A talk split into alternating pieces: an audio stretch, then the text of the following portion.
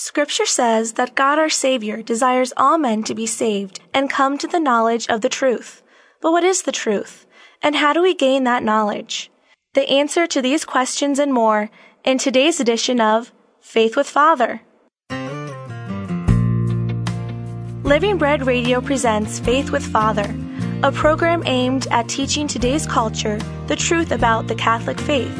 And now here's your host, Tim Perry. Hello, and welcome to this edition of Faith with Father. I'm your host, Tim Perry, and with me today in studio is Father Pat Spicer, a priest of the Diocese of Cleveland. Welcome, Father. Well, thank you. Hello, Tim. Hello. We're going to continue our discussion on the Eighth Commandment from the YOUCAT, the Youth Catechism of the Catholic Church. And again, the Eighth Commandment is You shall not bear false witness against your neighbor. And question 456 of the YOUCAT asks, what should you do if you've been lied to, deceived, or if you have lied to or deceived or betrayed someone else? That's a great question. Um, you know, you, you, talk about confession, but it, it, just right out of the YOUCAT here, every offense against truth and justice, even if it has been forgiven, demands reparation. In other words, I think we, you know when we talk about confession, uh, the one thing we always want to talk about is this idea of the healing touch of Jesus Christ, the healing hand of Jesus Christ and uh, there's a, a, therapeutic action that goes on here when we talk about when when we've deceived somebody, uh, the shame, the guilt, everything that comes along with sin. Jesus, you know, every if you look at the actions of Jesus throughout the gospel, it's always the healing touch, bringing whether it's an exorcism, healings, whatever.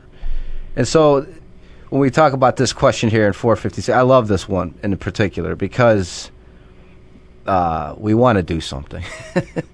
I mean, I, I just go back to when I was a kid. You know, I, I had a mother and father, great, uh, and then, you know, you'd be oftentimes you'd be grounded or sent to your room.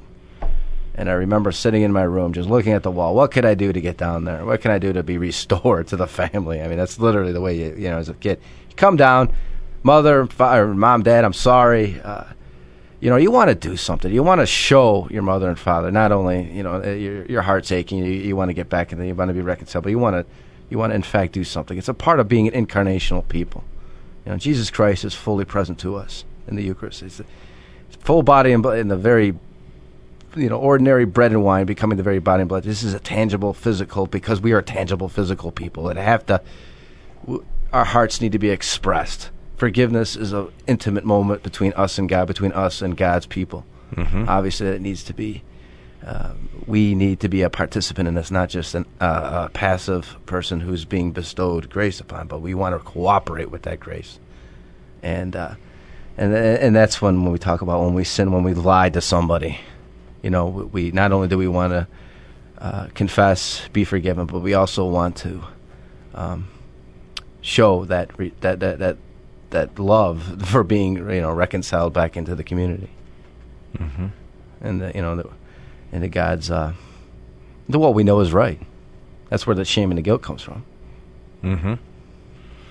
So 457 asks, why does telling the truth require discretion?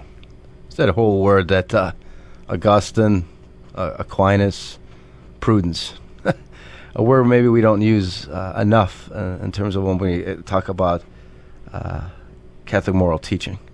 You know, the prudence to we you mentioned. Uh, I mentioned uh, once before uh, to you you know, they, at least recently a lot, a lot of teenagers and, and and kids love to talk about you know to say something quite frankly that's uncharitable or downright mean, and then to say, "Hey, I'm only being truthful. I'm only being honest. I'm only." That's not honesty. That's not truthfulness. That's something else altogether. So the idea of being prudent is always drawing us closer to the whatever we do uh, is it helping people to understand God in their life? And that's our duty as Christians. I mean, it doesn't necessarily have to be this, you know, those hard nosed moments of, you know, it, it, could be very off the cuff, it, it, like we all live. you know what I mean? Uh, but you know, we're challenged with those moments. Is this truth, or is this something? Uh, this isn't truth if it's not building up the kingdom of God. It reminds me of the example that I gave you when my wife got her hair done and she asked me what I thought, and I, I really didn't care for it. Correct, yes. I, I could have used some discretion there mm-hmm. and said, honey, your hair is unbelievable. Mm-hmm. I, I, you know, in other words, I could I could have been positive without lying. I could I could have been more uh, complimentary, I guess. And uh, like I said, it's something that happened. It probably happened 20 years ago, but I still remember it because I love my wife. Yeah. And the last thing I want to do is hurt her feelings or make her feel bad in any way whatsoever. But that was one time that I did that I wish I would have thought before I spoke. And Right. so again, you know, I, I hurt her by telling her what I thought in, in not as nice a way as I should have. I should have used some discretion. I call it what it is too. It's interesting how moral dilemmas can develop in our lives.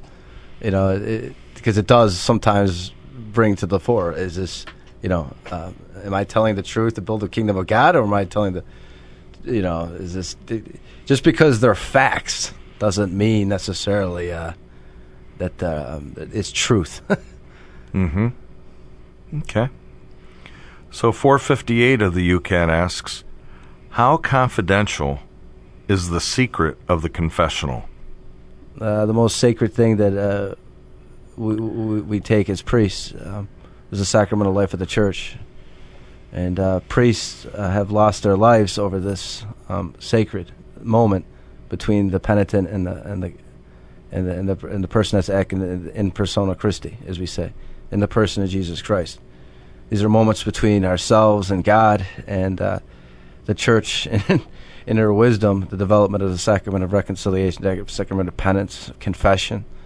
Uh, these moments are, are moments that we, as a priest, I have no, I have no uh, jurisdiction. I, I, it's, it's the most sacred thing we take as priests, the sacramental life of the church. So your job is to listen to confessions and then give advice and then absolve people of their sin in the person of Jesus Christ. Your job isn't to meter out judgment or uh, any kind of punishment. Correct, and and and, and I, I know this is a struggle uh, to even explain sometimes. Um, uh, the part of the uh, the forgiveness is for that penitent, uh, whatever the case might be, to to work with God's grace, and so it's. And people, I, think, a lot of times say, "Well, geez, um, somebody just murdered somebody. All they need to do is just go to confession and just be forgiven." I mean, nah, it does, it's not the way it works. And and I think if people, if you talk to people regarding that, uh, if, if you spoke to them, they would understand uh, the dynamic of sin, original sin, how it weighs. That the uh, forgiveness of God and the mercy of God is not the same thing as the mercy and the and the, and the wisdom and the, uh, of the world. And obviously, you know that they're not they're not always at odds with each other. But when a person is seeking the forgiveness of God, it's to help them to understand their role in this and, and to cooperate you know, to see their sin as uh, whatever it might be. And and what makes confession work is that when I come into the confessional that I be truly sorry for my sins. Correct. And I have the utmost confidence that whatever my sins are, you're not going to share those sins with anybody else. Exactly right. Yes. Uh, I think Father Joe called it uh, a gift to have that memory loss. as soon as he walks out of the confessional, he forgets all the. the There is sins. undoubtedly a grace with that. Uh, you know, it- you could be a doubter of a lot of different things, but when it comes to the confession and it comes to that, what Father Joe you spoke of is absolutely correct. Um, you know, I don't want to get into it too much, because, but it, the reality is that we are we're all sinners. And there's nothing more humbling to open that door and to come to confession and, and say, This is what I'm struggling with. This is where I need the light of Christ. Because when we unfold and we humble ourselves and we say, This is my sin, this is, this is an act of Christianity, and this is an act of Jesus Christ dying on the cross for these, because he came to save us. You know, to get rid of the sin, to death. Um, Mhm. And that's, that's the expression of, of what it means, uh, you know, to, to be Catholic and to be ask for con, you know ask for the uh, our sins to be con, you know to be forgiven. And, and it's very scriptural. I like to remind our listeners that Jesus gave the apostles the authority to forgive sins and not to forgive sins on Easter, the first Easter Sunday night in the Gospel of uh, John chapter 20, verse 23, where he said, Whose sins you forgive are forgiven them, and whose sins you retain are retained. Exactly. The laying of the hands. So it, it, it's important because we are sinners, and God gives us that free gift of grace through the sacrament of confession. Mm. And, and it's important to, to be truly sorry for our sins and to take advantage of that free gift in that, in that sacrament.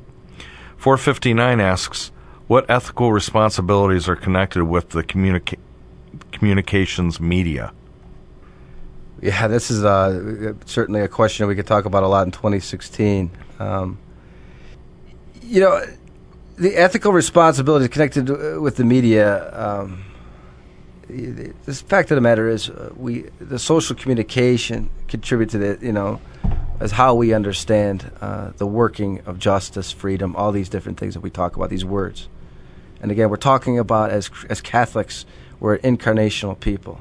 We talk, for instance, we talk about the love of God. How is that? It's seen in and through um, how we uh, how we bring that about, how we bring love and justice. That's when we t- so when a priest or anybody for that matter says the love of God, they say, okay, that's an incarnational. I, have seen this. I've seen it in action. Uh, but it's how we talk. It's how we act. It's taking care of the poor.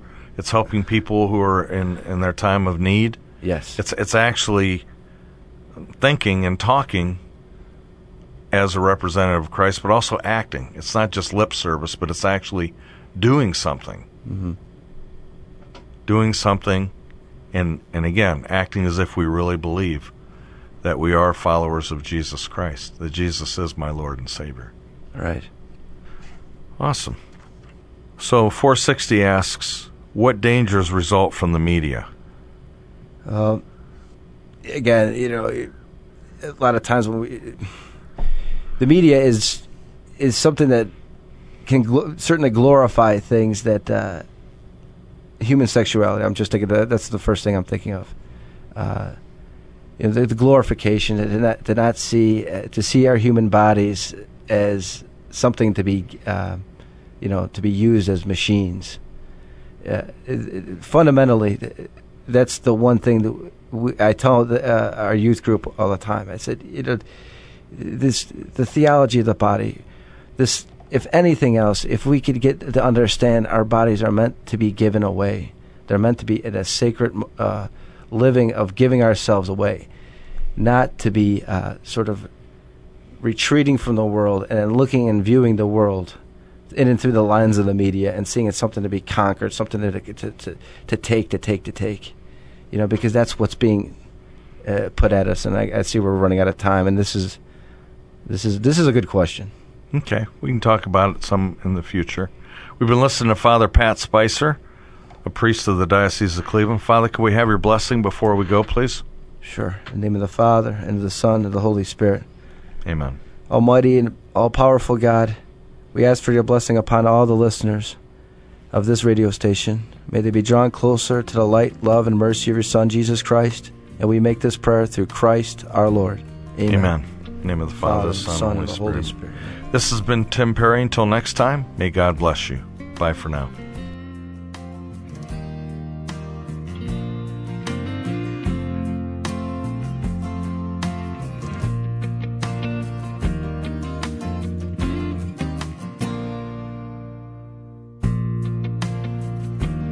Has been Faith with Father, a production of Living Bread Radio in Canton, Ohio.